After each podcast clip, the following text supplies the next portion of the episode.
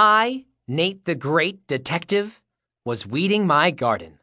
My dog, Sludge, was digging in it. Oliver came over. Oliver always comes over. Oliver is a pest. I have just lost a weed, he said. No problem, I said. You may have all of mine.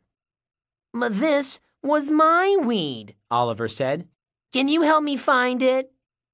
I, Nate the Great, am not going to look for a weed. I only take important cases. This is an important weed, Oliver said.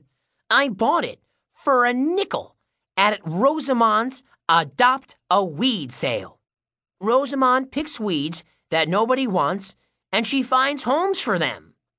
I believe it, I said. She gave me a certificate of ownership, Oliver said. He pointed to something sticking out of his back pocket.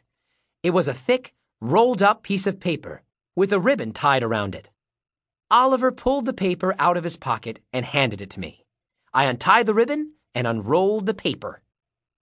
It was long. It had printing on it. Oliver, owner of Superweed.